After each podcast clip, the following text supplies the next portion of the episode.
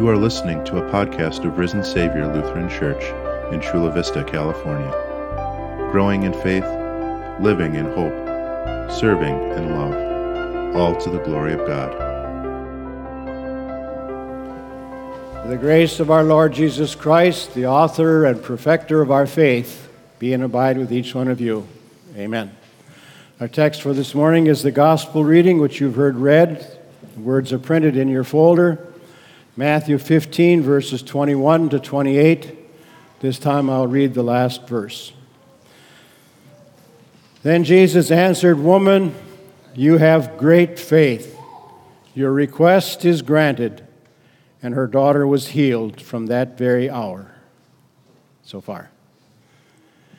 In Jesus' name, dear friends, how would you feel if Jesus said to you, Wow, you have a great faith.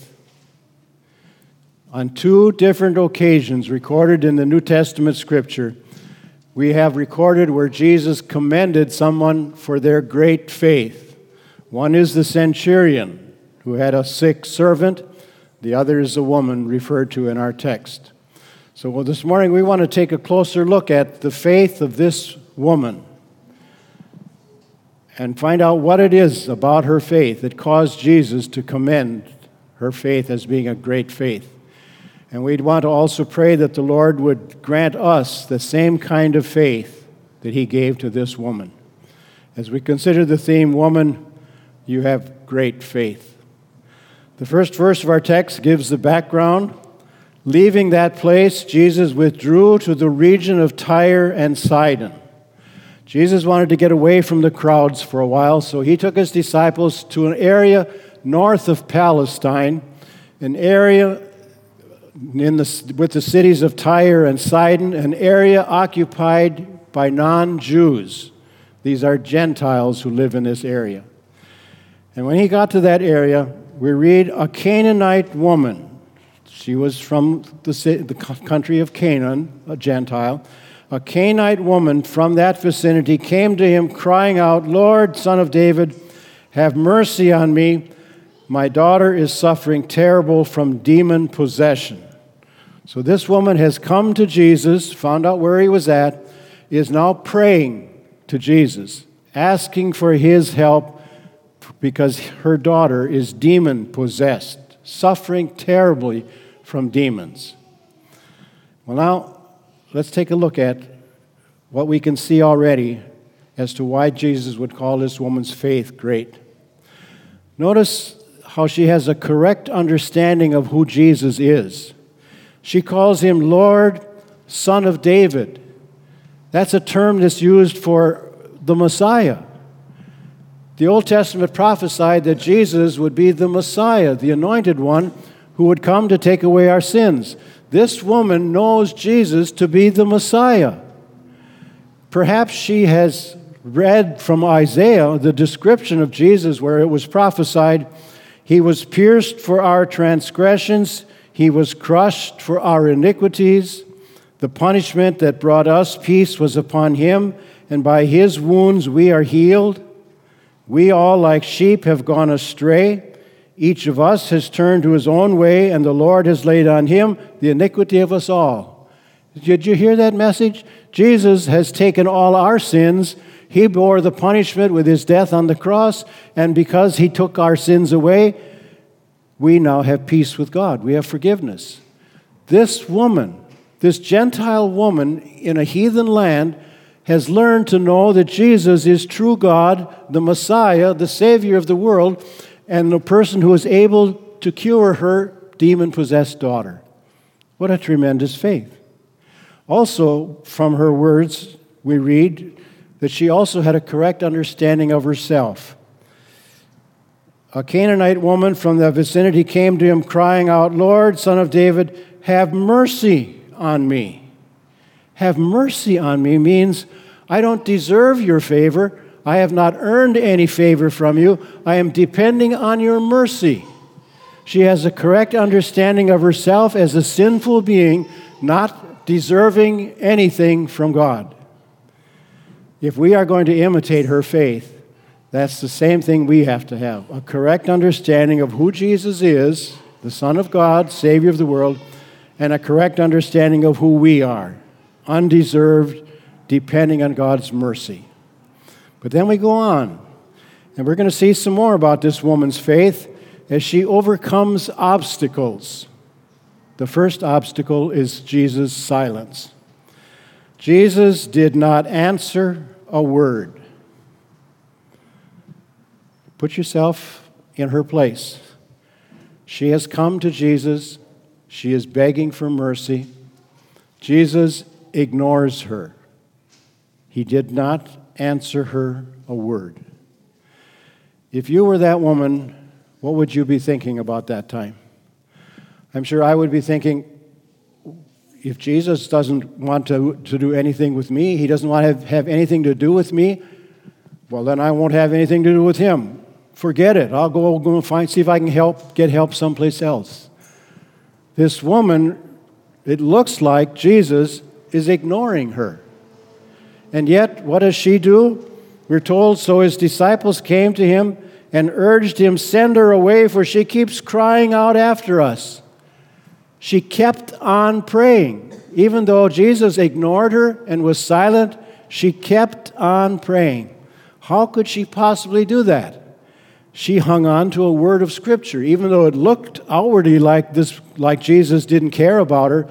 Yet she knew that Jesus was a kind and loving person. Maybe she knew the verse from Exodus 34 The Lord, the Lord, the compassionate and gracious God slow to anger, abounding in love and faithfulness, maintaining love to thousands, and forgiving wickedness, rebellion, and sin.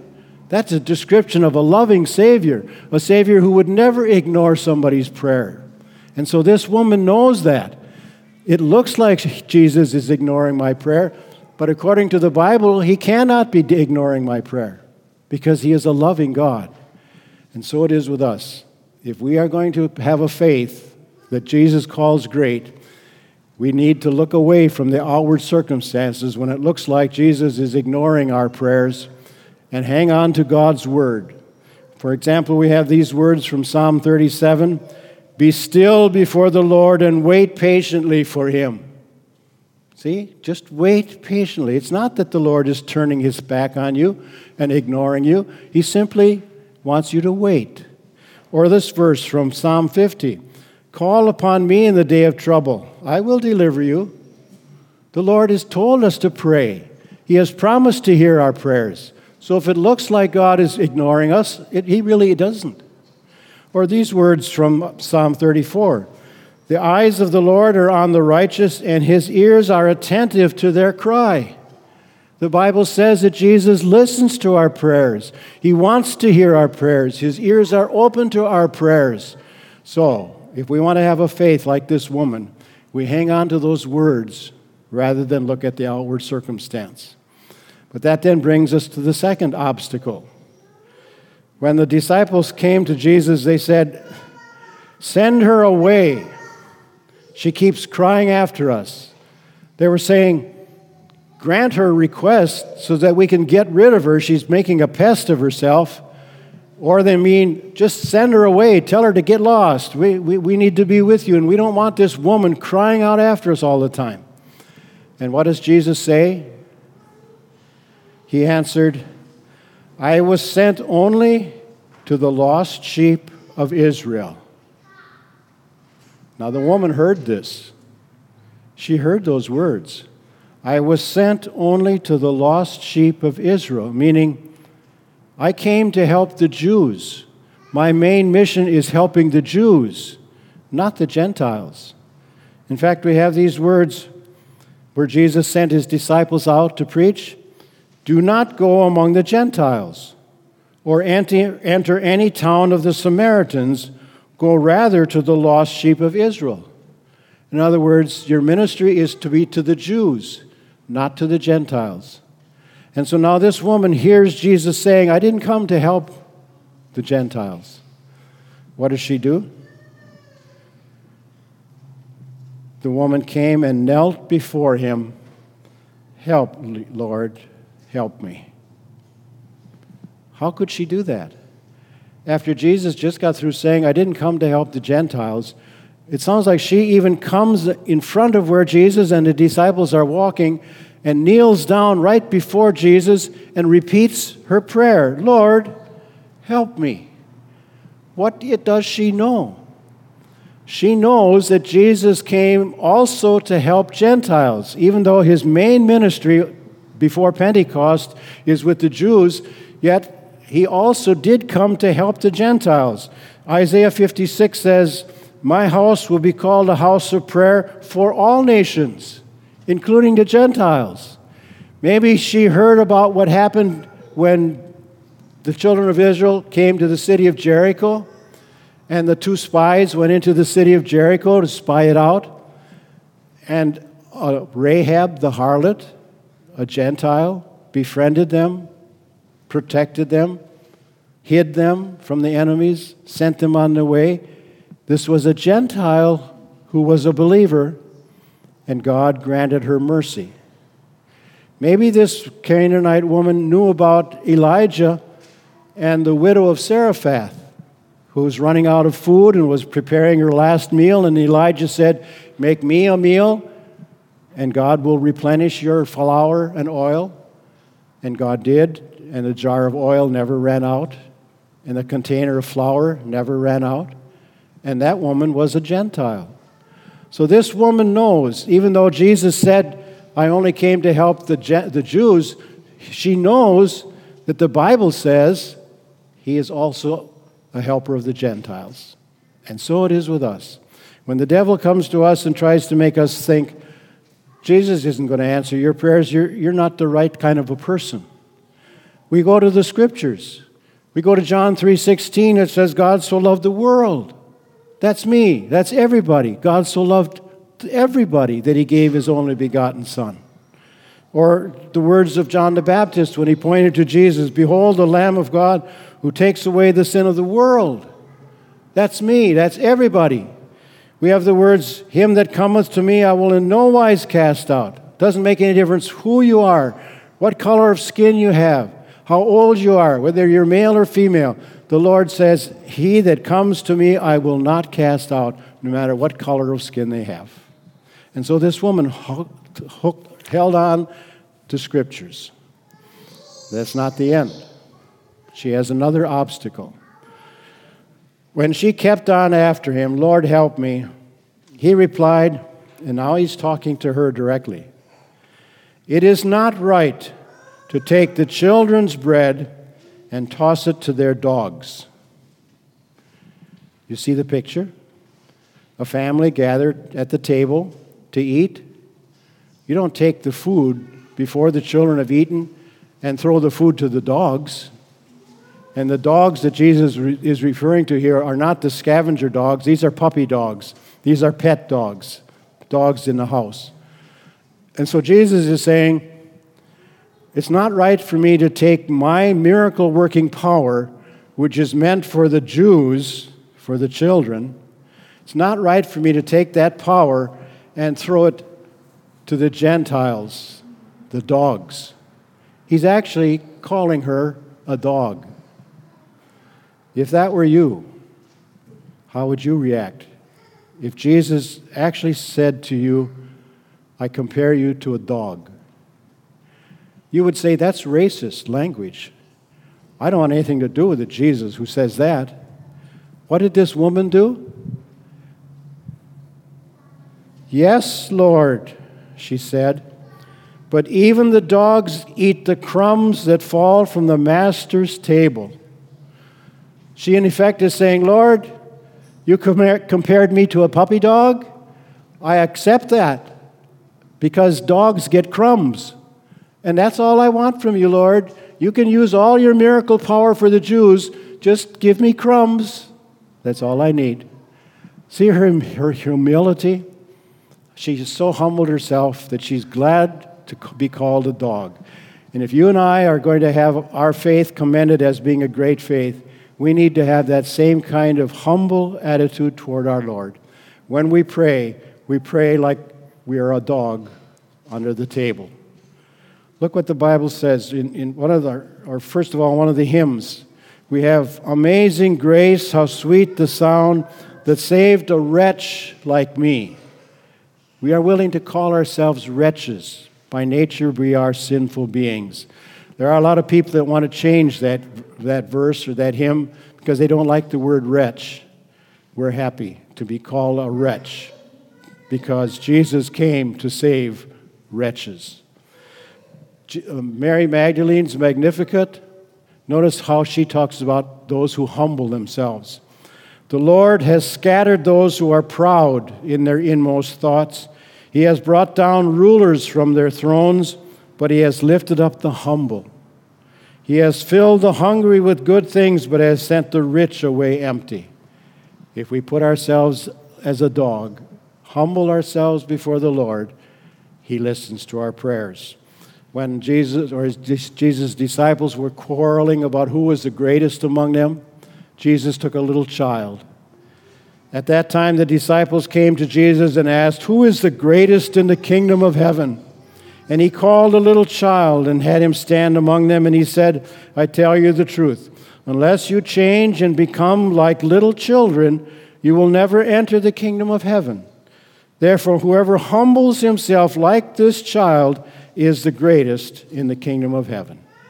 That's why Jesus commended this woman's faith. She was humble. Yes, I will be a puppy dog. Puppy dogs get crumbs. Then Jesus answered, Woman, you have great faith. Did you catch why? Not only did she know who Jesus was as the Messiah and know that she was a, a sinner needing mercy, she hung on to God's word. When the circumstances looked like it was against her, looked like Jesus was ignoring her, looked like Jesus was belittling her, she hung on to a word of God. And that's the key if we are ever going to be called people with a great faith, is that we hang on to a word of God. For example, we, Romans 10 says, faith comes from hearing the message, and the message is heard through the word of Christ. It's the word that creates faith in our hearts. It's the word of God that strengthens that faith and makes it a great, strong faith. It's going to the word. For example, in the matter of sin and grace, we go to the Word. The Word says, All have sinned and fall short of the glory of God. That's God's Word. That tells me I'm a sinner. But the Word of God also says, Jesus Christ came into the world to save sinners. That's the Word of God, and I put my trust in that Word. Jesus came to save me.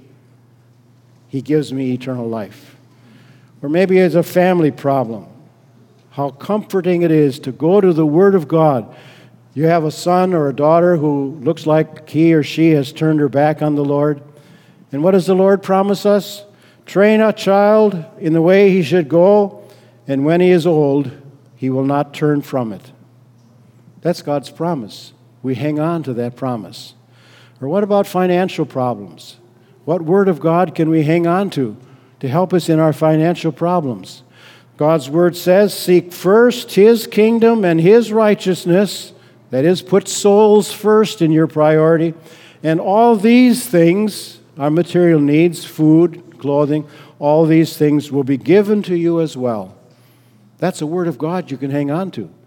When we put souls first, spiritual matters first in our priority and in our life, God will take care of the physical things. We have this promise from our Lord honor the Lord with your wealth, with the first fruits of all your crops then your barns will be filled to overflowing, and your vats will brim over with new wine. That's a promise from God. That when we honor Him with our gifts, He will make sure that we have plenty of material gifts left over. Another passage bring the whole tithe into the storehouse, that's 10%. Bring the whole tithe into the storehouse, that there may be food in my house. Test me in this, says the Lord Almighty and see if I will not throw open the floodgates of heaven and pour out so much blessing that you will not have room enough for it. Did you hear the promise of God?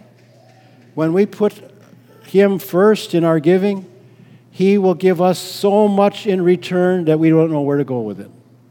Now, we don't know exactly how those blessings will look, but that's God's business. But that's a Bible passage you can hang on to. So, we want to learn from this Canaanite woman when it looks like everything is against us, take a passage from the Bible, cling to that passage, and then you will find that Jesus will say to you, as he did to this woman, You have a great faith. Amen. Thanks for listening to this Risen Savior podcast. For more information about our church, check us out online at risensavior.us.